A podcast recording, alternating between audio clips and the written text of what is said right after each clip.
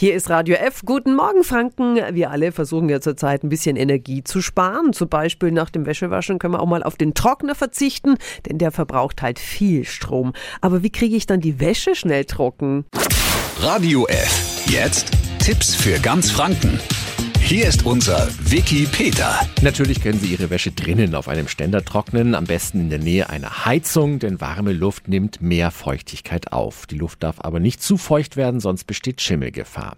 Noch besser aber, in diesen frostigen und sonnigen Tagen ist es, die Wäsche draußen zu trocknen. Das klingt jetzt komisch, das ist aber so. Sublimation nennt man das. Bei der Frosttrocknung frieren die Wassertropfen in der Kleidung und das Eis wird zu Wasserdampf.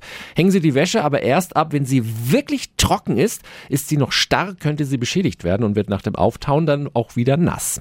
An kalten Tagen trocknet die Wäsche draußen sogar schneller als drinnen. Allerdings muss es dazu wirklich kalt sein. Bei Regen oder Nebel und leichten Plusgraden, da bleibt die Wäsche nämlich dann einfach nur nass, egal wie wie lange sie am Wäscheständer hängt.